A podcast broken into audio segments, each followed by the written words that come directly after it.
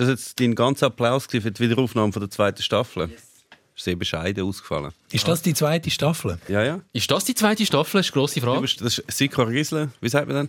S02E01. Erste Episode von der zweiten Staffel. Ja, wenn du mal schnell drei Wochen Pause gemacht hast, kannst du nachher einfach sagen, ah, jetzt starten wir in die zweite Staffel. Okay, und ich starte, ich bin gerade der, ja, der Stargast ja. von der zweiten. Der Stargast äh, zum Start von der zweiten Staffel. Das tun wir dann nachher noch entscheiden. Vielleicht bist du auch nur der Vorfahrer gewesen, weißt du, beim Skirennen.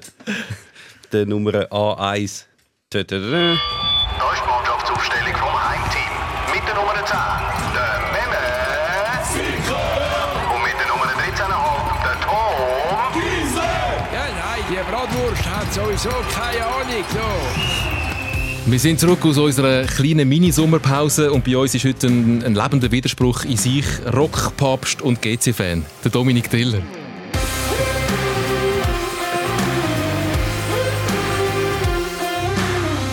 Wenn ihr SRF 3 regelmäßig hört, kennt ihr ihn. Ähm, er hat äh, die Sendung Fokus, die Tagessendung Fokus, ist der Gesprächsleiter, genau wie ich, wo wir regelmäßig eine Stunde äh, einen Gast haben. Könnt ihr gerne auch als Podcast abladen auf SRF slash audio Und er ist seit vielen, vielen Jahren die Rock-Instanz bei uns, äh, Moderator vom Rock Special. Und in dieser Funktion überrascht es doch wahrscheinlich viele, dass du GC-Fan bist, weil Rock ist cool, GC das Gegenteil. Mhm, aber das habe ich natürlich nicht gewusst als Kind äh, in Obwalden, äh, wo ich mich entschieden habe, GC-Fan zu werden, dass der GC-Fan irgendwann mal einmal uncool wird sein. und dann noch Obwalden. Also ich ist noch lustig, ich habe mit dem Meme kurz darüber diskutiert und gefunden, es ist doch unüblich, dass ein Obwaldner GC-Fan wird, weil naheliegend wäre ja Luzern. Mhm. Was ja das ist für dich gar nicht so naheliegend. Nein, überhaupt nicht. Also wenn, dann gibt es das wirklich die lokale Beziehung. Ich glaube, für uns, wenn man in Zürich wohnt, findet man, ja gut, Obwalder Luzern, das ist eigentlich ungefähr etwas gleich. Aber es gibt noch die feine Unterscheidung zwischen Zentralschweizer und wirklich Innerschweizer. Und die Luzerner sehen sich, glaube als Zentralschweizer und wollen, glaube mit euch nichts zu tun Die, die Unterscheidung habe ich jetzt noch nie gehört, muss nee. ich sagen. Aber äh, nein, es ist einfach so gewesen. Äh, Kindheit in den 80er Jahren in Obwalden, du weißt, was die 80er Jahre, was man da hatte, das war Servet oder GC. Klar, Luzern hat es auch noch so ein bisschen gegeben. Aber ähm, äh, gerade wenn man bei Obwalden, Nidwalden oder Uri oder so gewohnt hat, ähm, das sind eigentlich die zwei Clubs zur Debatte gestanden. Und ähm, ich weiss, GC hat mal eins beim FC Sarne ein Trainingsspiel gespielt. Ich bin dort natürlich irgendwie an der Seitenlinie gehockt mit einem GC-Fahnen und die, die verschiedenen Spieler sind mir noch auf die Fahnen getrampelt. Ich hatte sogar noch die grünen Abdrücke drauf dort und ähm, dann ist es passiert. Gewesen. Von was für Spieler reden wir da? Äh, Roger äh, Berbig? Roger Berbig, äh, Claudio Sulzer, äh, Charlie Inalbon, Schellibaum und so weiter. Und natürlich der Andi Egli. Der Andi, wir, ja, müssen unbedingt, wir müssen unbedingt nachher noch über den Andi Egli reden. Es gibt eine sehr schöne Geschichte, die Dominik Diller mit dem Andi Egli verbindet. Ich wollte zuerst noch ein bisschen über dein GC-Fan-Sein reden, weil mhm. du bist nicht nur äh, ein kleiner Exot gewesen, wahrscheinlich. Wobei, ist man exotisch im Kanton Obwalden, wenn man GC-Fan Ich glaube, es gibt noch viele GC-Fans so in, in diesen Gebiete in Ich weiß nicht, wie das heute ist. Also vor allem ein Exot bin ich noch, als ich auf Zürich bin und in die alternative Liga äh, gestoßen bin. Und dann noch mit einer Mannschaft, die Deportivo La Habana heisst, also irgendwie äh, 18 Sozialisten und ein GC-Fan oder so. Nein, also das ist sehr schwierig gewesen, äh, für mich. Ich habe das, ich hab das gar nicht gewusst, dass das in Zürich äh, so ein ja, Sakrileg ist quasi. Oder vor allem in einer alternativen Liga GC-Fan sein. Der Goldküstenverein, der Verein von der Hochfinanz das Gegenteil von cool und hip. Genau, aber man kann sich nicht entscheiden. Wenn man sich irgendwann mal ja, entschieden hat, dann ist es einfach Wem so. Das weißt du, sich, Tom, also, das, hat sich natürlich auch so entwickelt. Also weißt, wenn damals ist die gewesen, wo GC extrem gut sind, das sind extrem viele Leute äh, GC-Fan geworden. Wahrscheinlich, wenn es jetzt vor 10 Jahren oder vor 15 Jahren in Obwald umgefragt hättest, hättest du wahrscheinlich wahnsinnig viel mehr FCZ-Fans gegeben, weil die sind dort halt gut gewesen und halt auch ein bisschen cooler. Das ist so. Wie ist denn das, ähm, wenn wir bei der alternativen Liga zu Zürich sind? Da bist du ja mal eine Zeit lang Präsident gewesen. Eine Zeit lang, 14 Jahre! Ein langes Zeit lang war der Mehmet Sikora Präsident. Länger als viel FIFA-Präsident. ich, ich habe mich immer damals äh, gefragt, was ist das für ein Name? Äh, das ist so die, die grosse äh, graue Instanz von der Alternativliga. Da bin ich nicht grau Mehmet Sikora. Und ich habe immer mich gefragt, jetzt, jetzt habe ich dich mal in Persona hier. Was ist das Mehmet? Kannst du das ein für alle mal klären, das mit dem Mehmet? Es ist weder Finnisch, noch ist es Tschechisch. Also der Nachname ist tschechisch, ja, ja Sikora. Und Meme, das ist äh, schlicht und einfach ein Übername, der hängen geblieben ist aus der Primarschule. Original nämlich? Martin. Was? Jetzt lachen Nein, nicht. Ich, ich, Von euch zwei sagt mir niemand so. So darf mir nur meine Mutter sagen. Meistens extrem langweilig, gell, wenn man muss übernehmen erklären ja, ja. Meine Mutter ist auch die Einzige, die mir Thomas sagen ah, Du heisst Thomas? Ja. Ist das jetzt die Runde von der Geständnis? Der Martin und der Thomas und der Obwaldner GC-Fan, So ja schon viel uncooler, oder? Der Martin und der. Thomas Dille. machen den Podcast. sich Tillier schreibt. Tillier, genau. was ich Tillier schreibe. Aber wie ist das jetzt, du als ehemaliger, langjähriger, äh, als graue Eminenz von der Zürcher Alternativliga, hat es da nicht so Kontrollmechanismen gegeben, dass ein GC-Fan wie gar nicht in die Liga kommt? Nein, überhaupt nicht. Das hat sich auch so entwickelt. Also, als ich angefangen habe, ist das noch nicht so extrem weil Zürich noch nicht so gut war. Nachher ist das auch aus dem Alternativliga-Kuchen hat es natürlich sehr viele Supporter gehabt bei, bei der FCZ, auch solche, die Choreo gemacht haben, die in der Kurve gestanden sind, die noch aktive Fans waren. Das sind natürlich schon unfassbar grosse Mehrheit der FCZ-Fans.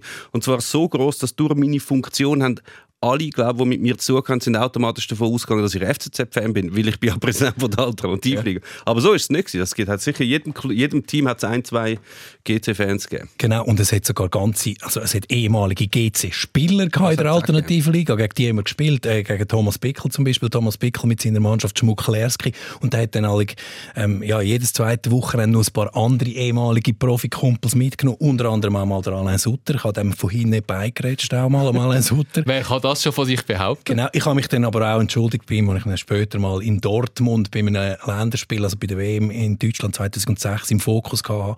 Und ja, später äh, hat mir dann sogar das Mallorca mal geholfen, irgendwie vom Katasteramt irgendwie Land einzutragen, der Alain Sutter, weil der hat in Mallorca gelebt. Also, also, du hast den Alain Sutter umgesäbelt auf dem Platz Genau. und hast später seine Hilfe in Anspruch genommen in Mallorca. Genau, so ist das. Es gibt ja viele, die behaupten, Alain Sutter und das Mallorca, das stimmt ja gar nicht, der, ist gar nicht, der, der hat das nur erfunden. Der ist wirklich regelmäßig in Mallorca gewesen, hat ist- Hütten der renoviert gelebt. Der hat gelebt. Ich habe und nachher verkauft. Genau, ich bin sogar bei dem auf dem Anwesen mal. Ähm, und er hat mir dann eben geholfen, weil ich bin nicht weitergekommen, mit meinem Vater zusammen zu Mallorca in ein Stückchen Land anschauen, wo man schon lange mal hätte sollen hagen. Wir haben es immer noch nicht gehagt. Ich glaube, die Nachbarn haben sich unterdessen schon längst unter einen Nagel gerissen. Item.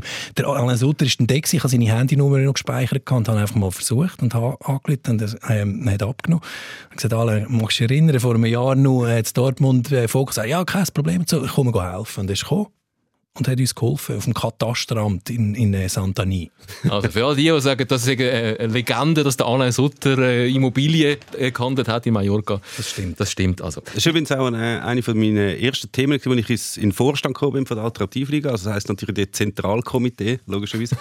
Und eines der ersten Themen, die wir haben müssen behandeln ist, wie sollen wir weitergehen mit dem Team von Thomas Becker und dem Alain Sutter? Muklerski. Weil es hat laufend Schlägereien gegeben. Die haben immer die Schlägereien angezettelt äh, und sind dann auch dementsprechend ausgeschlossen worden aus der Liga. Also wer? der Thomas Bickel und Nicht- Alain Sutter haben Schlägereien angezeigt? Der, der Stress, Alain stressfrei glücklich Sutter. Nein, nicht er hat es angezettelt. Ich weiß auch nicht, ob er dort dabei war. Wahrscheinlich nicht. Er Aber Spieler von seinem Team haben auf jeden Fall Schlägereien gehabt auf dem Spielfeld, sind dann auch aus der Liga ausgeschlossen worden. Ja, nachdem sie vom, vom Diller ähm, umgesäbelt worden sind vorhin, hätte ich glaube Das auch. ist nicht bis ins Z- Zentralkomitee gekommen. Ich, ich mag mich einfach erinnern, wie unglaublich schwierig also es war, es eigentlich unmöglich, einmal einen einen Ball wegzunehmen. Also das ist, das ist wirklich einfach ein Ding der Du hast ja einen Weg gefunden. Aber das, ist- das ist noch interessant. Ähm, also, da hören wir dann auf, über die Alternativliga zu reden. Wir haben doch noch auch ähm, ein bisschen Aktuelleres zu besprechen aus der Superliga und aus der Challenge League. Aber äh, das ist auch das Schöne an der Alternativliga. Da gibt es von, von Benz Friedli bis Alain Sutter im, im fußballerischen Können ziemlich alles. Das ist so, ja. Es gibt äh, einige Teams, wo äh, weniger Benz Friedlis und mehr Anne Sutter sind und wo das Leistungsgefälle nicht so groß ist, aber selbst die Mannschaften, die eigentlich ein auf der dominanteren Seite sind, die immer ein bisschen gegen oben gespielt haben, selbst die haben jeweils noch ein, zwei drin gehabt, die jetzt nicht ganz Level erreichen vom Rest. Und es ist eigentlich noch schön, dass die dann dort auch einen, einen Auftritt haben, ohne dass sie laufen müssen hören, so, hey, spiel mal den Ball ab. Also die jetzt natürlich auch gegeben. Aber äh, ja, das ist schön. Was für eine bist du gewesen? Ähm, also eben technisch extrem limitiert. Ich komme übrigens auch mit Krücken da rein, äh, allerdings nicht vom Fußball, aber auch die Verletzung ähm, ist eigentlich wie so ein Abbild von meiner gesamten Sportlerkarriere. Mit Einsatz äh, das wettmachen, wo, wo irgendwie an Technik und an Übersicht fehlt. Und das mal ist beim Tennis passiert. Früher habe ich meine Bänder äh, x-mal beim Fußball gerissen. Und ich meine, in der alternativen Liga, was man sich da eins verletzt hat, ich weiß nicht, wie es du hast, aber auch Rippenbrüche en masse. Also ich habe, glaube zwei oder dreimal Rippe, gebrochen. Also ich bin dann nicht der Einzige, der da austeilt hat, die alternative Liga. Das ist, also, es ist wirklich eine, eine unglaublich äh, harte Liga.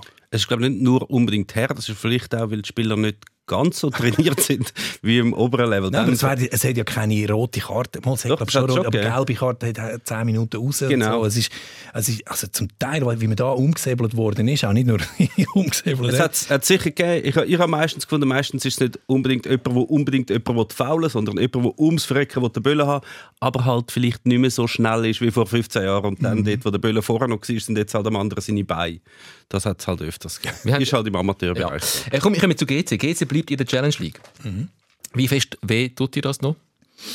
Also, also, ich kann schnell sagen, wie es mir geht. Ich habe eine rechte Distanz zu all dem, was bei GC, rund um GC ähm, passiert. Man kann das wie nicht, man kann sagen, das GC, das, das GC-Anhängertum kann man sich nicht aus dem Herz rausschneiden, aber es verblasst und es, es lässt mich eigentlich schon relativ kalt. Ich habe es zur, zur Kenntnis genommen, dass die gegen Winterthur Schluss 6-0 verlieren und äh, eine weitere Saison in der Challenge League bleiben. Wie geht es dir damit? Das war bei mir eigentlich identisch. Ich habe so den letzten Match dann schon, ich glaube, er ist nicht live gekommen im Live-Ticker habe ich glaube geschaut und natürlich die Zusammenfassung, äh, das war gegen Winterthur gewesen, mhm. oder 0 zu 6 mhm. und äh, gleichzeitig ist irgendwie noch Vaduz gegen Kriens äh, ja. mhm. und, und das, haben wir, das ist ja nur entscheidend gewesen und ich glaube, äh, eben, Vaduz hat ja sogar verloren gegen mhm. Kriens, also GC hat eigentlich alle Türen offen gehabt. Das ist irgendwie unvorstellbar eigentlich, dass GC das irgendwie äh, einfach so quasi so kampflos auch ähm, hergegeben hat. Äh, ja, unverständlich, aber überhaupt nicht überraschend und ja, man ist sich so einiges gewöhnt unterdessen als GC-Fan hat mich überhaupt nicht irgendwie getroffen. Es so. sieht also nach, einer, nach, einer, nach einem Resultat aus, wie wenn irgendein Wettbetrug noch stattgefunden hätte. Also, absolut Unvorstellbare tritt ein, dass GC im letzten entscheidenden Spiel 0 zu 6 untergeht. Irgendeiner, der das tippt hat, hat ganz viel Geld verdient. ja, und eigentlich wäre es ja ein Klassiker gewesen, umgekehrt, weil du hast die eine Mannschaft, die eh schon Favorit ist und für die geht es noch um etwas und für die andere Mannschaft geht es um überhaupt gar nichts mehr. Dann wäre es wenn das Spiel 6-0 ausgegangen wäre für GC, hätten alle gefunden, okay, ja, völlig logisch. Aber das andere ist schon sehr, sehr, sehr überraschend gekommen, muss ich jetzt sagen. Mhm. Ja, vielleicht ist es einfach auch eine Weisung aus Portugal, oder? Vom, vom, vom so, wir wollen noch, mal, wir wollen noch weiter unten bleiben, meinst du? Von Jorge Mendes, dass er einen guten Grund hat, um den Sultan Kadar als Trainer ähm, ablösen zu lassen und dann sein Mann, den Joao Pereira, ähm, installieren. Das ist jetzt noch nicht ausschließend. Es gibt wahrscheinlich mindestens 800 portugiesische Trainer, die so heißen, oder? Joao Pereira. Sie haben ja auch den Namen falsch geschrieben in der ja, Presse. Genau, mit zwei R. Geht, sie hatten, was sie präsentiert haben, mit zwei R präsentiert. Haben aber, aber gesagt, das R das zusätzliche R gestanden für Rekordmeister. Rekordmeister. Genau. Man hat sich dann noch probiert in Humor. Aber also mir ist es eigentlich irgendwie auch ein bisschen äh, egal und, und auch irgendwie auch bezeichnend für die Zeit, wo wir im Moment drin sind. Also über die Corona-Zeit, wir haben angefangen, Fußballmatch zu schauen, ohne Zuschauer und irgendwie, es kommt eigentlich auch gar nicht mehr so darauf ab, ob Super League oder Challenge League, weil es ist beides wie so ein bisschen, ähm, oder es wird, es wird wir müssen uns vielleicht so ein bisschen äh, darauf gefasst machen, dass wir eh in Richtung Halbprofitum äh, zugehen und äh, ja, ob jetzt das irgendwie der Super League ähm, Xamax gegen äh, St. Gallen ist oder in der, in der Challenge League dann eben GC gegen Thun. Hm. Jetzt, ja. Dann, ja. Also du meinst, das Niveau wird in den nächsten Jahren in der Super League eh oben runterkommen, dass man gar nicht mehr zwischen Challenge League und Super League unterscheiden kann. Das vielleicht, aber eben auch wie so ein bisschen die Stimmung äh, von diesen Spielen. Also, und eben auch, die Clubs, die werden ja irgendwie kein Geld mehr haben, irgendwie, zum, zum vernünftige Löhne zu zahlen oder überhaupt. Ich sage jetzt mal, ja, das wird Halbprofitum schlussendlich, äh, ja, das, das wird früher oder später ja müssen kommen. Wenn, wenn ein Verein nicht mehr 5000 Franken an einen, an einen Profi zahlen kann, ja, dann, ist, dann, dann müssen die sich halt auch noch andere Jobs suchen. Oder wie siehst du das, Mama? Also es könnte schon ganz viele Clubs ihren Spielern keine Löhne zahlen von 5000 Franken, gerade in der Challenge League. Da gibt es äh, einige, die drunter sind. Aber das ist durchaus ein realistisches Szenario, dass es in die Richtung geht. Ich meine, wir haben jetzt eigentlich 20 Profiklubs, also unsere Profiliga umfasst die 20 Clubs, wo hingegen natürlich Kriens keine Profimannschaft ist. Und bei, ob jetzt, ja, wie professionell das Giasso jetzt genau aufgestellt ist, das äh, kann man sicher auch diskutieren. Wenn man jetzt dort nur ein klein noch wegnimmt, wenn die Mittel ein bisschen weniger werden, und da gibt es natürlich mannigfaltige Gründe. Einerseits sind die Zuschauer, die treffen zwar in der Challenge League jetzt nicht so hart wie in der Super League, weil dort hat es meistens sowieso nicht so viele Zuschauer. Aber ob das jetzt Fernsehgelder sind oder eben vor allem Transfers, also wenn sich gewisse Spieler nicht mehr können zu einigermaßen ansprechenden Beträgen in der Challenge League oder in der Super League bedienen, dann fehlen natürlich wahnsinnig viele Einnahmen. Irgendwelche Sponsoren fallen weg und dann kannst du eigentlich keinen Profibetrieb mehr aufrechterhalten. Das wird dann nicht mehr gehen. Und dann wirst du halt die Share nochmal haben. Dann wirst du ein paar Clubs in der Challenge League, die vielleicht das noch können, also wo das vielleicht Vinti, GC, äh, Thun wenn es gut kommt, äh, das noch aufrechterhalten und die anderen, ja. In der Challenge League, aber du, du gehst sogar, sogar so weit, dass du sagst, vielleicht in der Super League kann auch noch weitergehen, ja. Also kann ich weiss, ich weiss von, von, von, von einem Freund, der beim FCZ lang gespielt hat und so, dass, dass eigentlich so die jungen Spieler auch beim FCZ schon jetzt, äh, dass die Zeit sind längstens vorbei, dass die alle so super Löhne haben Ja, ja. so. Also da, das sind viele, die 4'500 Franken Mhm. im Monat verdienen bei einem FC Zürich äh, und vor der Corona-Zeit. Ja, ja. Und äh, mal, ja, man kann sich etwa ausmalen, wie das nach Corona wird sein. Also Und das dann heisst, äh, äh, ausländische Spieler werden gar nicht in die Schweiz kommen, weil sie dort gar nicht verdienen. Und die Schweizer Spieler werden sehr schnell probieren, die Schweiz zu verlassen, um irgendwo einigermaßen gut zu verdienen in einer anderen Liga. Ja, ich nehme jetzt mal an, dass es andere Ligen gibt, die das ein bisschen einfacher haben zum Überstehen, wo es einfacher haben zum Unterstützung zu bekommen, wo eh schon mehr Geld vorhanden ist. Und da denke ich jetzt auch an Ligen, so äh, dritte Liga in Deutschland, irgendeine vierte Liga in England, vielleicht auch irgendein Mäzentum in Rumänien oder so. Die haben natürlich noch ein bisschen mehr Geld auf der Seite als dann die mittleren bis kleineren Schweizer Clubs. Und dass dann ein, ein 18-jähriger Schweizer, der dann irgendwie findet, gut, ich hätte jetzt irgendwie die Wahl, ich komme jetzt in die erste Mannschaft und komme dann 2100 Franken über im Monat. Oder ich gehe zu Wehen Wiesbaden und verdiene dann doch wesentlich mehr und das Leben ist noch billiger, dass dann sehr viel Talent könnten früh abmarschieren. Das kann ich mir sehr gut vorstellen. Und das hat natürlich einen grossen Effekt, wie das Niveau von der Liga in den nächsten Jahren wird sein. Und das heisst natürlich wahrscheinlich auch, dass die Schere noch viel mehr auseinandergeht zwischen IBM Basel und dem ganzen Rest. Wobei die natürlich auch Schwierigkeiten haben, weil die haben natürlich einfach unfassbare Löhne, die sie müssen zahlen müssen, oder? Ja, no, aber die, die verpflichten in Zukunft wahrscheinlich auch nicht mehr Spieler zu diesen Löhnen, äh, wie ein Kuzmanovic zu Basel verdient hat. Das wird sowieso nie Man redet ja von einer. Million. Ich habe schon gehört von Menschen, die am FC Basel nahe sind, dass es deutlich mehr als eine Million sogar war. Also die Verträge gibt es einfach in Zukunft auch nicht mehr. Aber wir reden jetzt schon von, von Auswirkungen von Corona. Oder oder ist das eine Entwicklung, die auch unabhängig von Corona in der Schweiz eh schon eingesetzt hat? Es, also, teilweise sicher so, weil es sind ja eigentlich mehrere Sachen, wo, wo eigentlich zusammenkommen. Corona hat das wie noch akzentuiert. Also, dass die Schweizer, wo ja eigentlich wie das Konzept haben, du musst um einigermaßen ein ausgeglichenes Budget haben, musst du entweder ab und zu einen guten Transfer machen ins Ausland, und zwar meistens junge Spieler, die sehr gut äh, den Transfererlös geben. Das heisst, sie müssen entweder nach Deutschland, Frankreich, Italien oder England oder so wechseln. Alles andere zählt dann schon mal nicht. Sie müssen jung sein. Andererseits ist der Europacup. Alle haben gehofft, dass sie mindestens alle zwei, drei Jahre, vielleicht alle fünf Jahre mal in die Europa League oder so kommen und dann wieder das Defizit von den letzten Jahren können decken Und das sind jetzt halt die zwei Sachen, die mehr oder weniger, also sie fallen nicht weg, aber sie sind sicher mal ein bisschen zurückzustufen. Also es wird wahrscheinlich weniger Transfererlöse geben. In der Europa League wird man, so wie sie alles jetzt hindeutet, in der nächsten Zeit wahrscheinlich nicht mehr kommen als Schweizer Club, in der Champions League sowieso nicht. Und dann wird es halt schon für ein paar sehr eng. Und dann noch Zuschauer, die wegfallen. Wir haben, wir haben Ja. das schon mal diskutiert, äh, ganz am Anfang von dieser Corona-Zeit, wo, wo auch gross Alarm geschlagen worden ist, dort schon von den Vereinen, die gesagt haben, wenn wir ohne Zuschauer, wo es darum ging, ist Geisterspiel ja oder nein, die gesagt haben, äh, die Ausfälle sind so gross, äh, unsere Existenz steht auf dem Spiel. Jetzt ist es eine Zeit lang ein bisschen ruhig gewesen, man hat jetzt einfach geshootet. Die finanzielle Situation der Vereine hat sich jetzt wahrscheinlich in dieser Zeit nicht verbessert. Und ich habe dort schon die Frage in den Raum geworfen, ist das dann nur schlimm oder ist das dann vielleicht nicht auch noch geil, wenn man dann ähm, eine Halb-Profi-Liga hat mit vielen Nachwuchsspielern, so eine Art eine U21-Liga, wo, wo sich auch anbieten kann, wo vielleicht auch spektakulär ist, wo nicht auf allerhöchstem Niveau ist, weil die ganz grossen Stars einfach eh nicht mehr in der Schweiz spielen, auch die Schweizer Nationalspieler sowieso gar keiner mehr in der Schweiz spielt und das dann spektakulär ist und dass man äh, trotzdem geilen Fußball dann sieht. Also ich, ich glaube, das tönt so ähm, ein bisschen romantisch, aber ich glaube eben nicht, dass es so wird sein. Weil eben, wenn man jetzt gerade über die Ausbildungsliga, die die Schweiz ja jahrelang jetzt war, redet und wenn Das ist sie ja schon lange. Ja. Das ist sie schon lange. Und wenn dann, wenn dann diesen Clubs eben auch das Geld fehlt, für eine gute Nachwuchsabteilung anzustellen, das hört man jetzt auch die ganze Zeit, äh, keine gute Frauenmannschaft ohne einen, einen funktionierenden Profi, äh, erste Mannschaft oder Profibetrieb. Und so wird es auch bei den Nachwuchsabteilungen sein. Und dann hast du halt eben auch keine äh, guten Nachwuchsspieler, die dann irgendwann mal einmal kannst, äh, ins Ausland verkaufen Und dann ist dann irgendwann gut, hat man in Zürich kein Türstadion gebaut. Noch nicht, noch nicht. Ah ja, wir stimmen ja bald wieder ab, oder? Wieder mal. Routine. Zum Aber was, was natürlich ist, das stimmt natürlich schon, das mit dem, mit dem Niveau. Ich meine, wenn man einfach nur rein das Spiel anschaut, meine, wenn man einfach den besten Fußball sieht, dann gibt es eigentlich eh keinen Grund zum Super League zu schauen. Dann schaut man natürlich nicht die Super League, sondern man schaut die spanische Liga, die englische Liga, man schaut die Champions League oder was auch immer. So, aber die Schweizer Liga ist halt wie so, wenn sie jetzt noch würde zurückgestuft werden, wenn das Niveau vielleicht ein bisschen runtergeht, aber es würde natürlich das wieder zurückkommen, was man vielleicht in den 80er Jahren oder in den 70er Jahren gehabt hat. Es hat theoretisch können jede Mannschaft Meister werden. Weil du hast halt, alle haben ungefähr die gleichen Voraussetzungen. Du hast kein überdimensionierte äh, Budget auf der anderen Seite und die anderen sind so kleine Zwerge. Dann hast du sicher wieder eine sehr spannende Meisterschaft. Niveau geht es vielleicht ein bisschen zurück, äh, aber zum Schauen ist natürlich, wäre es auch dann noch geil. Man kann heute jeden Erstligamatch schauen und das Ja, ist super, von, super. vom Niveau her. Kann gerne Erstliga-Match Ja. schauen. Also, ja Bratwurst geil. holen am Bratwurststand, musst keinen Eintritt zahlen oder wenn nur wenig. Du müsstest schon. Aha. Aber wenn ich hinten über den so um. Zaun klettere, Dann musst du nicht. Und meine Jetzt einzige Meisterfeier in einem Stadion war übrigens Luzern, gewesen, wo Luzern zum äh, ersten und einzigen Mal Meister geworden ist. Nur so äh, als kleine äh, Ding. Also ich bin doch ab und zu als Luzern im Stadion gewesen, als GC-Fan.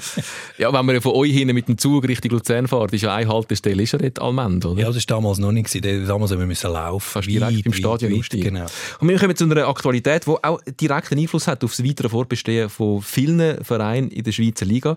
Ähm, wir werden sehr bald schon wieder von der Aktualität überrollt. Heute, ähm, wo wir aufzeichnen, Dienstagmittag, wissen wir noch nicht, was der Bundesrat sagt zu der Aufhebung von dieser Tausiger-Grenze für Grossveranstaltungen. Wir wissen auch nicht sicher, ob er überhaupt etwas sagt, aber Mittwoch ist Bundesratssitzung und man erwartet, dass der Bundesrat sich dazu äußert. Und es sieht ein bisschen so aus, als wäre der Druck von Sportverbänden, von Vereinen, auch von den Bürgerlichen auf einen Alain Berset ähm, gross genug, dass der Bundesrat und auch der Alain Berset wir entscheiden, sagt man, dass man da vielleicht die Tausigergrenze wird aufheben. Weil das wäre doch relativ wichtig für den Verein, dass man auf die neue Saison, und das betrifft Eishockey genauso wie, wie der Fußball, dass man auf die neue Saison, die dann im September ähm, sollte anfangen, mit einem Schutzkonzept, mit einem sehr detaillierten, ausgefeilten Schutzkonzept, könnte mehr als nur 1000 Leute in ein Stadion reinlassen. Man redet von das halbe Stadion füllen, mit ähm, nur Sitzplätzen, kein Stehplatz, mit keinen Gäste, Gästefans, nummerierte Plätze, wo man muss personalisiert kaufen ähm, Also xx Faktoren in diesem Konzept. Was sagen dir zu dieser Überlegung, dass man, also ich, bin, ich schwanke so 50-50 hin und her. Ich verstehe die, die sagen, spielen ihr eigentlich jetzt in dem Zustand, in dieser Phase von dieser Corona-Krise, wo es einigermaßen im Griff haben, aber merken, sofort gehen die Zahlen sehr schnell wieder ruhig, ganze Stadien zu füllen mit Menschen. Andererseits verstehe ich auch äh, Grossveranstalter, steht die ganze Eventbranche ja dahinter, die sagt, hey, uns lupft's. Und wenn, wenn in Clubs dürfen 300 Leute wild durcheinander tanzen, ganze Nacht, dann können wir doch kontrolliert auch äh, Menschen in ein Stadion lassen. Also definitiv. Ich meine, im Stadion ist ja, glaube ich, das kleinste Problem. Gerade eben auch Sitz, äh, nummerierte Sitzplätze, aber man kann jeden zweiten irgendwie dann ähm, wirklich besetzen. Das ist sicher kein Problem. Ich sehe das Problem vor allem vor dem Stadion und nach dem Spiel irgendwie draussen und so. Also das, und Singen. Ich weiß nicht, wie das ist. Was haben wir vorher gehört? Maskenpflicht, Hust, ist nicht- Maske. Maskenpflicht im Singen. Maskenpflicht. Maskenpflicht im Stadion. Ja, aber im, das ist, also, ich meine, Früher alles, ist noch das Vermummungsverbot Ja. im Stadion jetzt ist Maskenpflicht. Wer Aber dafür neue Merchandising-Ideen natürlich für Clubs. Also die werden ja alle Ja, die, die, die Mundschütze haben mit dem Club-Logo drauf. Ah, du kannst, bei, beim Ticketkauf kannst du gerade noch äh, den Mundschutz mitkaufen für einen, einen symbolischen Betrag. Ist das deine Geschäftsidee oder die gibt es schon? Die, die hast du jetzt gerade entworfen. Aha, ich habe nur deine Yes. Geschäftsidee in Wort gefasst. Meine Geschäftsidee funktioniert übrigens nie, Nie, gell. Nein, aber das ist natürlich schon so. Wenn sich alle an das Konzept halten, dann ist alles wunderbar. Mhm. Aber der Fußballfan an sich, und es kommt jetzt wie nicht so darauf an, ob eine Fankurve muss sitzen und nicht stehen und ob es jetzt Gästefans hat oder nicht, wenn, ähm, wenn die Emotion ins Spiel kommt, die reissen sich, die halten sich auch nicht an Regeln. Also es gibt auch das Büroverbot in äh, Schweizer Stadien und trotzdem wird das Büro gezündet. Ähm, also die werden sich nicht, die Maske nicht vom Gesicht reissen, wenn die Mannschaft das Goal macht. Ich glaube, sie werden sich schon dran halten. Ich meine, es ist ja, es wäre dann wegweisend. Man wird, falls das jetzt so würde kommen, dass man das wieder zulässt, in einem gewissen Rahmen mit irgendwie Schutzkonzept. Ich meine, das wissen ja alle und die Leute sind alle so sensibilisiert, äh, dass sie wissen, dass wenn wir uns jetzt nicht dran halten, dass das erstens mal schlecht ist und zweitens mal auch als erstes wieder dazu führt, dass man sagt, okay, wir haben es probiert, es geht nicht, ihr dürft wieder nicht schauen. Also steht für sie schon auch sehr, sehr viel auf dem Spiel. Ich glaube, da würde sich, es hat jetzt auch bei dort, äh, die, die jetzt überall im Stadion waren, sind, sind zwar viel weniger gewesen, aber dort hat es ja auch funktioniert. Ich glaube schon, dass man das so könnte, zumindest im Stadion durchbringen. Das, was der Dominik gesagt hat, ist eben das, wie macht man es vor dem Stadion.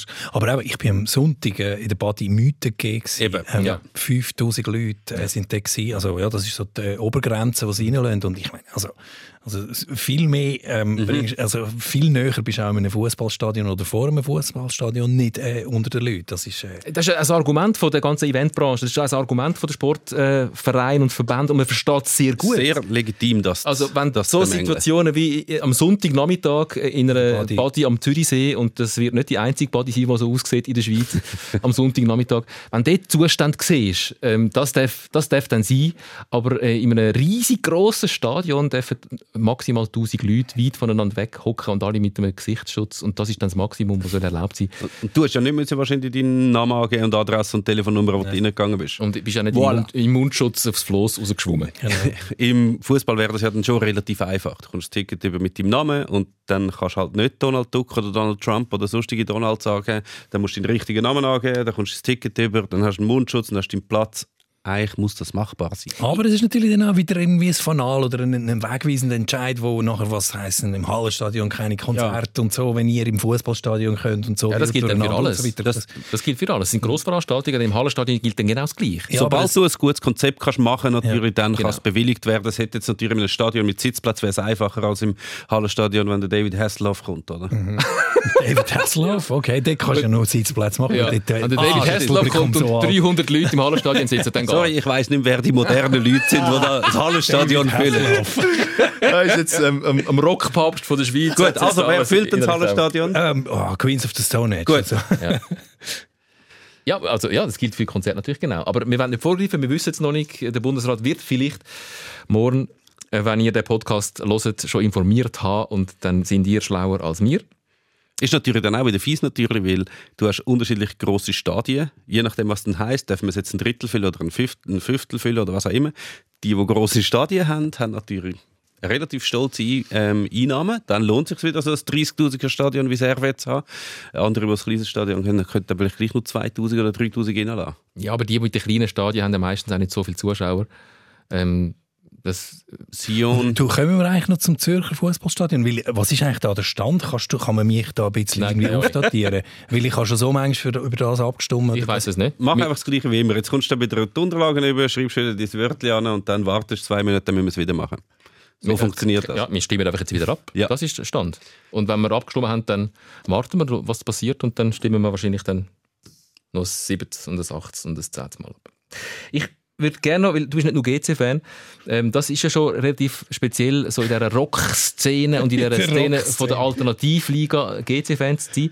Ich stelle mir vor, ähm, und ich kann, wer schon mal mit dem Dominik Diller einen Fußball-Nazi Match geschaut hat, weiß, wie begeisterungsfähig der Mann ist für die Schweizer Fußballnazi. Ich stelle mir vor, das ist auch schwierig gewesen zu deiner äh, Jugendzeit, wenn du mit deiner Band durchs Land tingelt bist und amig noch hast du im Fernsehen suchen und die Ja. anderen das nicht verstanden haben, wieso dass du jetzt shooten schauen. Ja, also vor allem zu dieser Zeit, sag mal so, was ist das, späte 80er Jahre, Anfangs 90er, wo ich Bands hatte, ähm, dort ist es definitiv in der Musikwelt irgendwie völlig verpönt gewesen, Fußballfans zu sein. Heute ist es überhaupt nicht mehr so. Heute sind ja alle Fußballfans und heute, äh, wenn die Schweizer Nazi an einer EM oder an einer WM spielt, schauen ja alle und so. Und, aber das ist damals noch völlig nichts und ich bin irgendwie äh, dem, dem Interlaken im Anker gespielt und vor dem, vor dem irgendwie Konzerte äh, habe ich einfach unbedingt noch den Match müssen irgendwie schauen, im, im Saal nebendran, bin allein dort hinten gestanden im Ecken, vielleicht Irgendwie zwei Schweiz, Stumpen, zwei Stumpen rauchende Männer vorne dran irgendwie noch und so.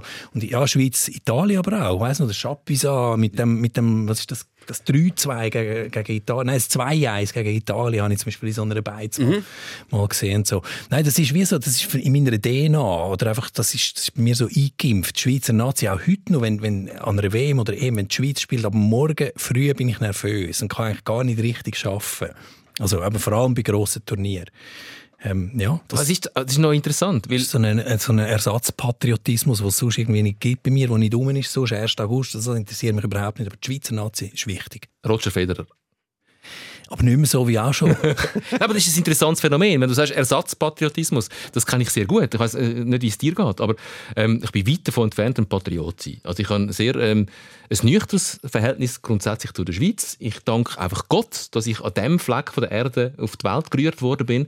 ähm, weit, weit weg von irgendwelchem Stolz, Nationalstolz, weil ich habe nichts dazu getan, einfach nur hu hure Schwein gehabt. Ähm, Im Gegensatz zu, wenn jetzt in Beirut gerade aktuell ähm, wirst leben und aufgewachsen sein. Also weit weg vom Patriotismus und gleich an die Schweizer Nazi spielt. Ich bin nicht ganz so krass wie du, weil du bist wirklich sehr krass. Ähm, haben wir zusammen, welche Match haben wir zusammen geschaut? Wir haben äh, Schweiz-Portugal, äh, Europa League, nein, Nations League Final. haben wir okay. zusammen. Das ist ja nicht so ein wichtiges Spiel. Nein, aber, meine, nein, aber eben, das ist nicht so ein wichtiges Spiel gewesen, du bist, dort, du, du bist hässig gewesen. Ja, also hättest du mich sollen gesehen an der, äh, an der EM in der Schweiz, mhm. zum Beispiel das Spiel, äh, wo sich der Alex Frey nach, nach, nach 20 Minuten irgendwie äh, das Knie kaputt gemacht mhm. hat und so weiter. Oder, oder irgendwie die, auch die, die Spiel gegen die Türkei dort Barrage. EM. Ja. Nein, nicht nur Barrage, da bin ich im Stadion gesehen, aber auch das, das Schweiz-Türkei-Spiel, wo dann die Schweiz eben als erste Mannschaft von der EM im eigenen Land ausgeschieden ist. Mhm. Ich bin gerade krank geworden nachher am nächsten Tag. Was ist das? kennst, du, kennst du das? Ich kenne das auch, vielleicht nicht ganz so extrem. Also ich weiss, dass das, was du jetzt gerade vorher gesagt hast, dass mit dem Patriotismus und äh, Fußballnationalmannschaft, ich finde das immer so ein eine heikle Geschichte. Ist man jetzt, ist man jetzt ein unglaublicher Patriot oder sogar ein Nationalist, wenn man irgendwie die Schweizer Nationalmannschaft lässig findet? Finde ich es überhaupt nicht, weil das sind einfach die Spieler, die du kennst, die hast du irgendwie gesehen, aufwachsen, du hast in der eigenen Liga gespielt, sie spielen zusammen als Land. Natürlich unterstütze ich die als Meister. Das finde ich noch völlig legitim. Das heißt aber noch lange nicht, dass ich irgendein Chauvinist oder Nationalist bin und finde, die anderen Nationen sind alle Nein, das sagen wir ja nicht. Ja, ja, es gibt ja viele Länder, wo das ein schwierigeres Verhältnis haben, als wir jetzt gerade haben. Also aber auch ganz viele, die vieles einfacher sind. Zum Beispiel auch. Italien oder irgendwie, das ist kein Problem. Aber, ja, aber zum Beispiel jetzt Kroaten, bei denen ist das jetzt sehr heikel. Da ist immer sehr ein schmaler Grad zwischen einfach die Nationalmannschaft unterstützen oder dann gerade noch das nutzen, um irgendwelche nationalistische Parolen rauszuhauen. Nicht nur die Fans blöderweise, auch noch die Spieler selber. Also dort ist es äh, etwas völlig anderes. Das ist bei der Schweiz überhaupt nicht so.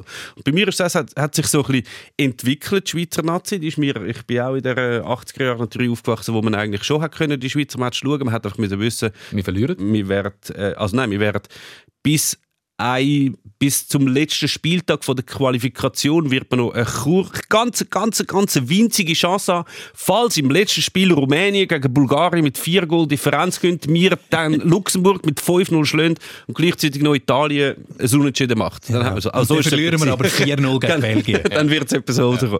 Nachher ist, halt, ist es halt langsam abgegangen. WM 94, das erste Mal, wo in der Schweiz eine richtige eine Fußball-Euphorie. Ich meine, WM 94 hat eigentlich die Fußballbegeisterung in der Schweiz erfunden. Ich glaube, das ist auch der Wendepunkt. Das Spiel gegen Rumänien, ich meine, das 4-1 mit mal Sutter sind gebrochenen Zechen genau. und mit dem äh, Knupp, der zwei Goal macht, ist mhm. auch bis so eins, glaube ich. Ähm, wer ist noch? Wer macht das Goal? macht noch eins. Forza macht ja. noch eins. Vier. Ich glaube, die Schweizer Nazi hat nie mehr so gut gespielt wie in diesem in dem Match gegen Rumänien. Riesen Match. Ich glaube, das hat auch viel dazu beigetragen, dass nachher eben auch angefangen haben, Musiker, Politiker, Linksaktivisten auf einmal gefunden haben, Fußball eigentlich noch völlig okay, man kann das jetzt machen. Es ist auch so ein bisschen in geworden. Und nachher ist so die, die erfolgreiche Zeit, da bin ich auch total Fan geworden. Unter dem Köbi Kuhn, ich bin jedes Spiel geschaut, wirklich jedes. Total begeistert, uh, gelitten teilweise, gerade bei der. Barrage? Das oh, Schlimmste okay. überhaupt gewesen. Bei mir ist es aber dann auch so, wenn nachher eine Entwicklung in die falsche Richtung geht, was bei mir jetzt zum Beispiel unter dem Hotmar Hitzfeld war, ist mit den Schweizer Nazis so total egal gewesen.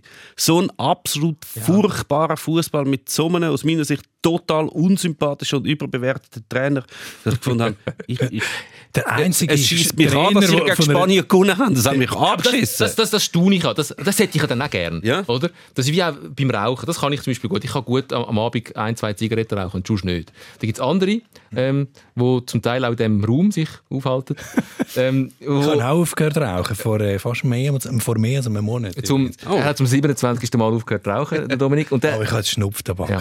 Der kann nur voll, voll, voll, voll. Und ich, ich kann nicht so sehr gezielt und, und bedacht auch sich lösen von einer Nationalmannschaft oder von einer Sucht. Und das, ist nicht eine Überlegung. Das ja, nein, das ist, eine, das ist eine Fähigkeit, die man sich auch wünschen würde. Gerade in so Zeiten, wo, äh, wo einem eine Mannschaft nicht sympathisch ist, mhm. der Spielstil nicht sympathisch ist, man gar nicht will für die sein, aber das geht wie nicht. Also hast du dich schon mal probiert zu entfremden von der Schweizer Nazi? Nein, ist gar nicht nötig. Oder, mal, es, also mal, äh, es hat so eine Entfremdung gegeben, muss ich ehrlich sagen, nach dem Schwedenspiel an der letzten äh, WM. Das ja. ist wirklich, da, da habe ich wirklich auch wieder gesagt, hey, jetzt ist einfach fertig. Ihr, ihr bringt jetzt einfach mhm. nicht fertig in den in den wichtigen Spielen jemals wirklich zu realisieren.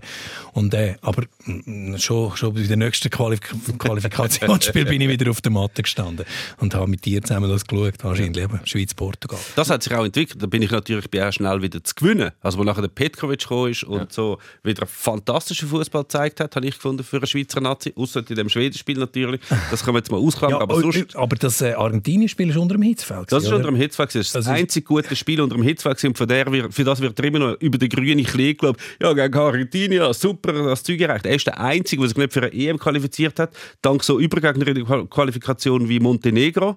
Also er war hinter denen. Äh, seine WM-Auftritte sind desaströs gewesen, muss man doch auch sagen, außer dass einer Spanien spielt. Und er hat einen Vertrag mit Ringier, genau. ist gezahlt worden, ist quasi, quasi angestellt von Ringier und äh, was das bedeutet für ein Medienunternehmen mit kritischen Bevor wir jetzt in ein Hitzfeld-Bashing abdriften, ich wollte noch mal ganz kurz auf den, auf den Fußballpatriotismus, weil ich das recht spannend finde. Also äh, gerade auch am Beispiel von Deutschland. Mhm. Also das Hin- und Hergerissen sein zwischen ähm, also ich stehe jetzt nicht gerade auf und, und habe die Hand auf die Brust, wenn die Schweizer Hymne gespielt wird vor einem Länderspiel. Aber es ist doch noch etwas Schönes. Ich bin gemeint. Ich bin gemeint damit und es, ist so ein, es gibt so ein Zusammengehörigkeitsgefühl. Und zwar im Guten. Das ist ja, äh, wenn du sagst, ein Ersatzpatriotismus, ist das vielleicht ja gar nicht äh, so schlecht, wenn man, wenn man seine, seine Gemeinschaft, Bedürfnis nach Gemeinschaft und Zusammengehörigkeit auf den Fußball kann projizieren und nicht in Nationalismus abdriftet. Und ein gutes Beispiel ist ja, ist ja auch Deutschland, wie, wo sehr, sehr lang große Mühe hat, ähm, öffentlich, und nicht nur, wenn du die Deutschen in der Schweiz äh, anschaust, dort sowieso öffentlich äh, mit einer Deutschlandflagge raushängen während dem Turnier. Auch Deutschland selber hat lang, lang natürlich aus der Geschichte aus eine grosse Mühe gehabt, sich so äh, Fußballpatriotisch zu geben und zu zeigen. Und das ist dann wie der Knoten hat sich dann gelöst bei dem Sommermärchen 2006, mhm. der WM in Deutschland, wo eine unglaubliche Erleichterung durch das Land ist, dass man endlich mal offen für seine Mannschaft fanen, auch mit einem Deutschlandliebli und einer Deutschlandfahne zum Haus aus.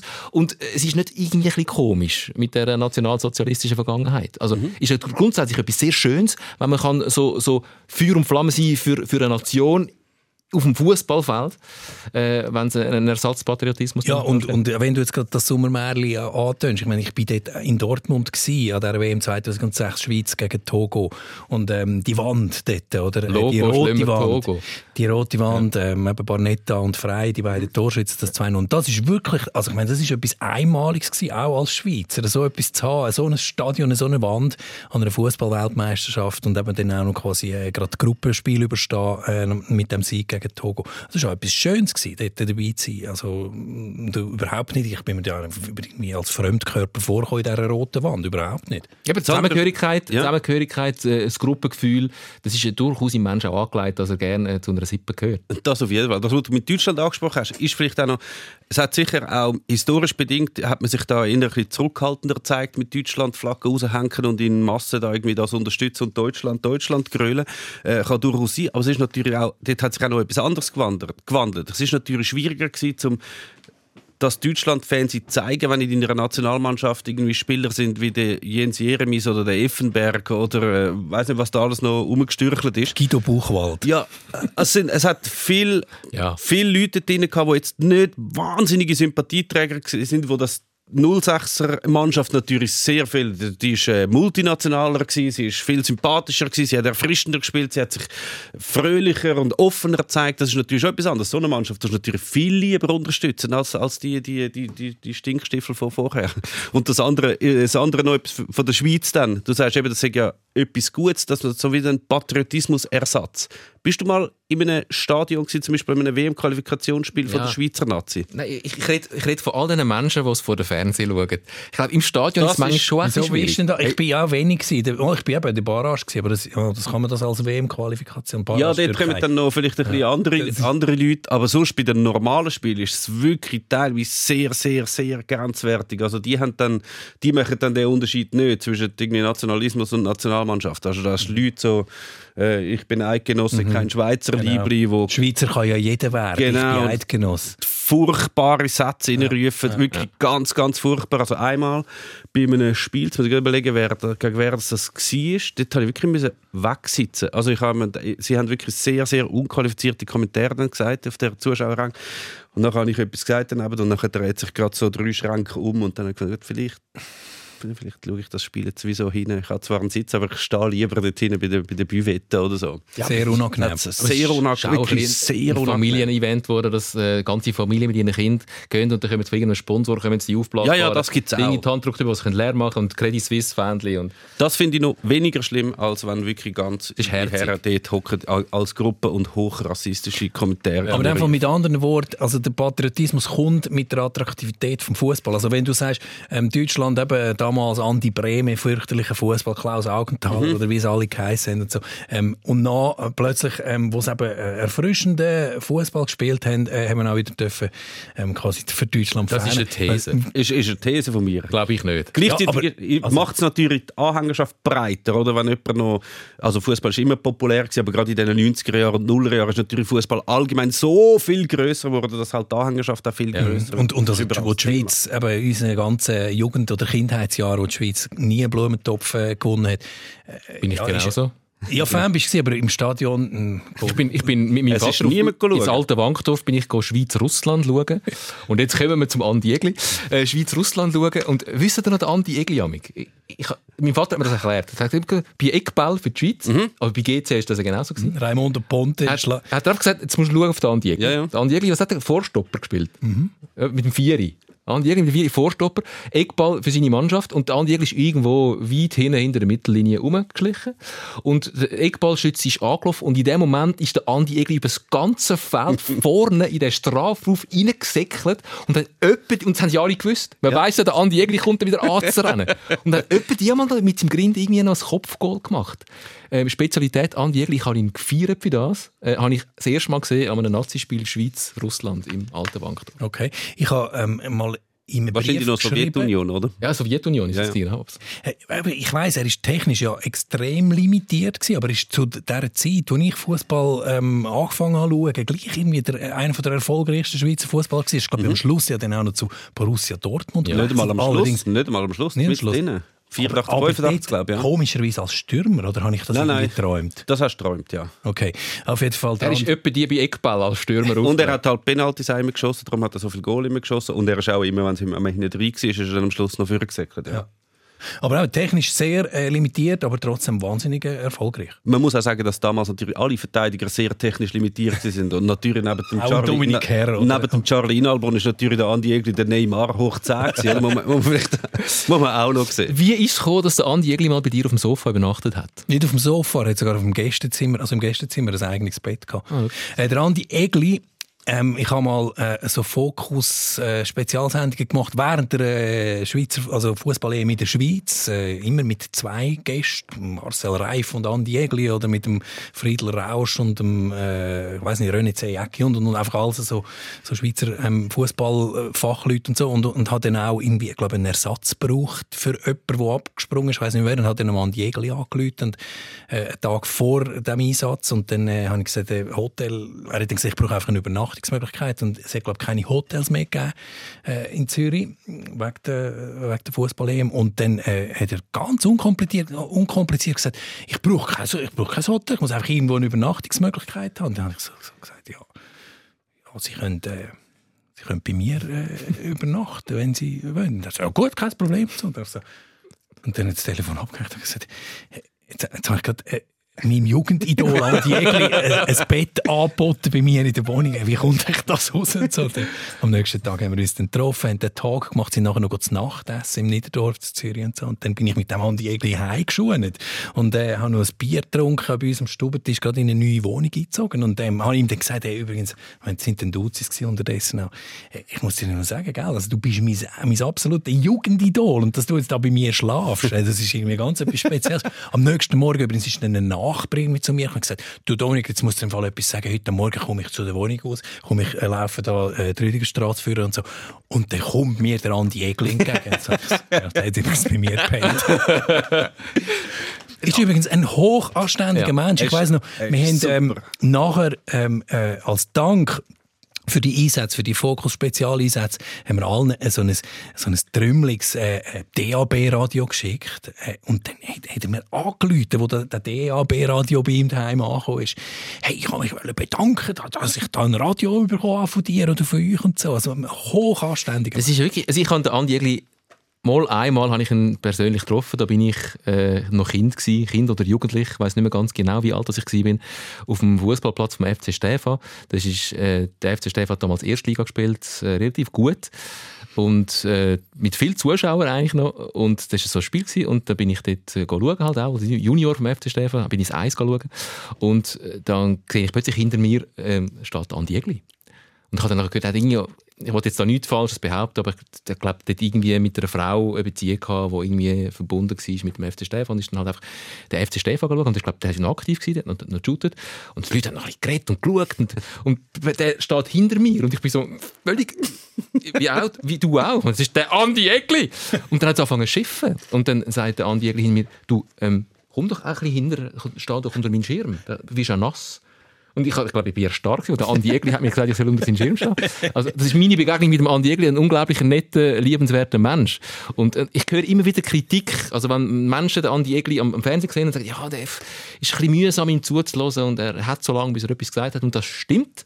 Aber er ist ein unglaublich fußballkompetenter Mensch. Ja, wahnsinnig. Extrem. Also wirklich extrem. Ist, also ich habe schon sehr oft mit ihm zu tun gehabt, halt über, über das Magazin 12. Ähm, und dort, er ist bei allem ist er super hilfsbereit und vor allem an der Retrospektiv nochmal seine Karriere anschaust, was er früher wie so vorausgeht. Er ist eigentlich ein unglaublich Visionär. Also der hat da die Spielergewerkschaft hat er ja gehabt, die Profoot, wo das erste Mal hat so ein bisschen die Position der Spieler stärken, wo vorher eigentlich unter den Knuten von der Verein sind, wo überhaupt nicht haben können entscheiden. Jetzt hat sich in eine andere Richtung entwickelt, das hat er nicht vorausgesehen. Aber er ist wirklich visionär, das organisiert, politisch aktiv, total interessiert, hat liest wahnsinnig viel, kann über alles Auskunft geben, äh, sehr umgänglich und auch lustig. Also der ist wirklich auch ein bei uns ist der, ich habe früher habe ich nie Kontakt mit dem, wo er noch gespielt hat. Dort ist er auch so, als weißt, der bissige Abwehrrecke, der da irgendwie alles hinten raushaut und manchmal nicht richtig äh, klärt, wie damals gegen Italien, wo wir nachher noch das Gegengol bekommen haben und uns wieder mal nicht qualifiziert haben.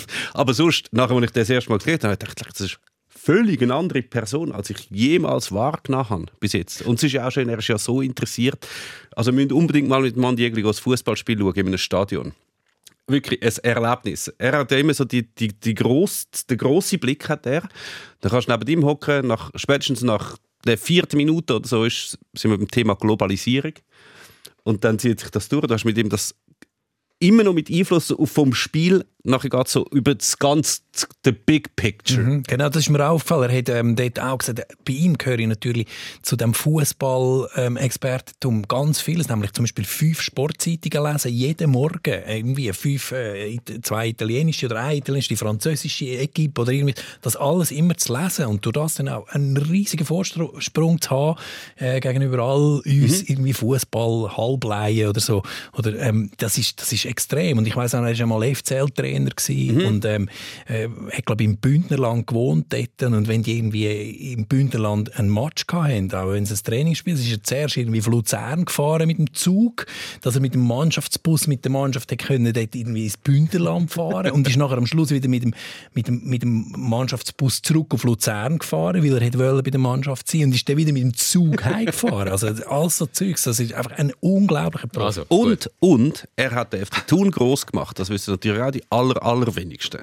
Das meinen ja viele, ja, das sagt da ähm, der, sagt, wie heißt der, der Granny, der, der Latour, der, der, der mit, mit ja, dem Latour eigentlich ohne ohne den Andi Egli wäre der FC Thun immer noch in der zweiten Liga. Der ist ja dort angekommen, hat das analysiert, was man dort alles muss machen muss, ist mit all diesen Spielern, wo er, der ist Gott Talentsicht, in jedes ja, Dorf, Alex im Berner, im Berner, Alex Frei entdeckt. und im Berner Oberland, in jedes Dorf, dann mit diesen Lehrmeistern reden, ob sie ein gemeinsames Training mhm. machen können. Der hat mit diesen Nachbarclubs, wo alles rivalisieren war, hat das Gefühl, okay, wir müssen jetzt das zusammenlegen, wir müssen jetzt zusammen Trainings machen. Er ist einmal, er ist einmal allein auf dem Platz und hat mit einzelnen Leuten trainiert und hat, und hat Vortrag vor Investoren und hat dann gesagt, so, der FC Thun, weißt du, Erstliga. Und er hat gefunden, so, in fünf Jahren spielen wir Champions League. Was? ist? Ja, nicht, nicht, mehr unter ihm, oder? Unter nicht mehr unter ihm, er ist nachher gegangen. Gut, so viel zum... Jetzt, jetzt also, eine Legende. ja, äh, eine Legende. Die grosse Liebeserklärung. Ich glaube, selten hat jemand so eine grosse Liebeserklärung in dem Podcast bekommen, der so viel Zeit in Anspruch genommen hat und so viel Raum genommen hat, wie der Andi Egli. Wenn du Thun schon ansprichst, wir haben gar noch nicht über die Barrage geredet. Ja, das macht mich hure hässig. Wirklich. der FC Thun steigt ab. Mhm ähm, geht unter in der Barrage, haben zwar jetzt das Rückspiel noch 4 zu 3 gewonnen, Mhm. aber nach dem 0 zu 2 im Hinspiel gegen den FC Vaduz ist jetzt Vaduz neu in der Super League, Thun äh, leider also ich glaube, ich spreche da für viele in der Schweiz, weil einfach ganz viele Sympathien in dem ganzen Land dem FC Thun gehören. Äh, wie fest schmerzt es dich? Du hast dich schon als FC Thun-Fan geoutet in dieser Ja. im Podcast auch schon. Nein, äh, wirklich sehr. Also es ärgert mich sehr. Also nicht, dass ich jetzt irgendwelche Leute Vorwürfe mache, das ist halt Barrage. Ich bin auch für die Wiedereinführung von der Barrage gewesen. Und man kann auch sagen, schlussendlich hat es der verdient, der die Barrage halt gönnt. Mhm. Was du tun, ist desaströs gewesen, die zwei Spiele von dieser Barrage äh, sind jetzt nicht mehr in der Super League. Das ist einfach so, Langzeitfolgen sind sehr übel, auch für mich. Ich habe zwei eigentlich Sympathiemannschaften, nämlich Xamax und Thun. Beide sind abgestiegen. Wo in Super League. ich weiß noch nicht, was ich nächstes Jahr schaue. Hey, komm zu uns in die Challenge League, es ist noch gemütlich. Ja, das kann ich dann schon schauen. Das kann, Ja, jetzt kannst du alles kann ich dann Aarau. schon schauen. Es ist einfach einer von den Clubs, wo ich finde, er ist nicht nur einfach der herzige Club. Also die haben wirklich sehr, sehr viel Gutes gemacht. Sie, sie haben es auf eine sehr gute Art gemacht, auf eine perspektivische Art. Sie sind langsam gewachsen mit dem Andres Gerber, mit dem, mit dem äh, sehr guten Präsidenten, mit dem Merck Lüthi. Äh, sie, haben, etwas- sie haben angefangen auf Junioren zu setzen, sie haben etwas gemacht für die Schweizer Nachwuchsausbildung. Sie sind immer, immer besser geworden und sie haben auch immer mehr Zuschauer gehabt. Es hat immer alles mehr, mehr funktioniert, aber es ist natürlich immer alles bei am Limit. Und es kann halt alles sofort zusammenbrechen, wenn man dann halt eben die Challenge League runtergeht. Und jetzt haben sie auch so kommuniziert. Wir wissen jetzt auch nicht, wie es weitergeht. Wir tun dann in einer Woche mal kommunizieren. Aber ich hoffe sehr schwer, dass sie da nicht müssen, äh, irgendwie die Segel zumachen sondern dass sie das irgendwie überleben und möglichst bald wieder in die Super League aufkommen. Weil die gehören einfach hin. Sie gehören für mich mehr in die Super League als Lausanne. Und Vaduz. Und das Gegenteil, Und eben, das Gegenteil ist quasi äh, oder? Ja. Äh, die- die perfekte Mannschaft für die Corona-Zeit, oder? Wo irgendwie keine 500 Fans hat oder so. das, äh, ja, aber es ist halt so. Es, ja, ist, es, ist, es geht ums Sportliche. Ich bin, also es ist nichts Schlimmeres als geschlossene Ligen, also überhaupt. Und das, das muss man dann halt in Kauf nehmen. Dann steigt halt Vaduz auf, wenn sie halt, sie sind besser gewesen als GC, sie sind besser gewesen als Winterthur, als Wiel, als Aarau, als alle. Sie haben in der Barrage Thun aus dem Weg geräumt. Ja, Ja. sie gehören in die Super League. Ist natürlich für den Schweizer Nachwuchs heisst das natürlich nichts. Also Vaduz macht praktisch keine Nachwuchsausbildung und wenn dann nicht für die Schweiz. Was die Vaduz einfach, ich kenne das Verhältnis bei Vaduz nicht, aber ist da der Fürst, der einfach Geld gibt? Der Fürst, äh, kein Rappen. Das haben wir im letzten Podcast besprochen. Nein, der haben Fürst eigentlich- gibt nichts. Sie haben eigentlich kein Geld. Ja, wie, wie schaffen sie es denn ohne Nachwuchsabteilungen irgendwie? Sie haben, schon, sie haben schon Nachwuchsabteilungen. Das ist Liechtensteinweise organisiert. Es gibt das Team Liechtenstein, das ist ihre Nachwuchs. Ganz Familie Frick. Aber sie haben halt viel so die Gescheiterten, die es anderswo nicht mehr geschafft haben oder schon 33 sind, die holen es dann. Jetzt haben sie doch auch ein paar äh, Junge dabei, aber ich befürchte, sie werden League keinen Stich haben. Also keinen Stich. Liebes Liechtenstein, auch wenn es jetzt ein bisschen anders tönt, wir heißen euch herzlich willkommen zurück in der obersten Schweizer Fußballliga. Die haben es auch nicht einfach. Die Nein, hat sie auch nicht so gern. nein, das, das nicht, weil sie nicht sympathisch wären, sondern, wie du sagst, die haben, die haben keine grosse Geschichte, die haben nicht eine grosse Anhängerschaft an Fans, ähm, die, bringen- die füllen nicht Stadien, wenn sie kommen. Und sie sind, glaube ich, vor drei Jahren schon mal in der Super League. gewesen. und dann, äh, Immer wieder. Man, man hat es schon wieder vergessen. ja, man hat es schon vergessen. Ja, sie haben damals so den FC Zürich in die Challenge League geschossen. Dann. Ja, aber das, ist ja, eben, wie du sagst, das ist ja schon auch das Geile am Fußball, äh, dass Ja, das Sachen muss passieren, unbedingt- die man auch nicht gut findet. Weil sportlich auf dem Fußballplatz das jetzt einfach so entschieden worden ist und Mhm. Vaduz einfach Thun aus der Super League geschossen hat. Noch GC abgefangen hat ähm, auf dem Weg Richtung Barrage. Mhm. Ähm, und jetzt ja, ist es so. Ähm, das Liechtenstein freut sich und man weiß nicht, wie lange das dann also das ist jetzt, muss jetzt kein Prophet sein, um zu sagen, Vaduz wird einer der ersten Anwärter sein, zum nächsten Jahr wieder äh, gegen den Abstieg zu spielen. Die, ja, da muss man, also ich glaube, wenn ich jetzt Wettanbieter wäre und ich würde Quoten machen, dann würde ich es jetzt beim FC Vaduz, wenn es um den Abstieg geht, eher defensiv schaffen, ja. Ich würde es ein bisschen umkehren. Ich finde, ganz ehrlich, und da rede ich jetzt aus der Perspektive eigentlich von der Challenge League, es ist eigentlich noch relativ eine attraktive Challenge League. Also wir haben dort Vereine wie der FC Aarau mit dem Brücklifeld und dieser ganzen Geschichte. Wir haben jetzt den FC Thun, äh, den müssen wir jetzt nicht mehr erklären, das hast du jetzt äh, ausgiebig gemacht. Xamax, wir haben GC. Xamax äh, und GC, wo wir uns alle noch erinnern, wo wir jung waren, wie du vorher gesagt hast, Servet, Xamax, GC. Winterthur, ein sympathischer Verein, das ist eigentlich eine geile Liga. Wir müssten wieder viel mehr Challenge League schauen. Das muss man sowieso viel mehr. Also äh, unbedingt. Challenge League schauen ist, alle die, die immer sagen, das interessiert mich jetzt nicht mehr da mit diesen modernen Stadien, keine richtige Würste und so, das ist ja gar nicht mehr interessant. Und so.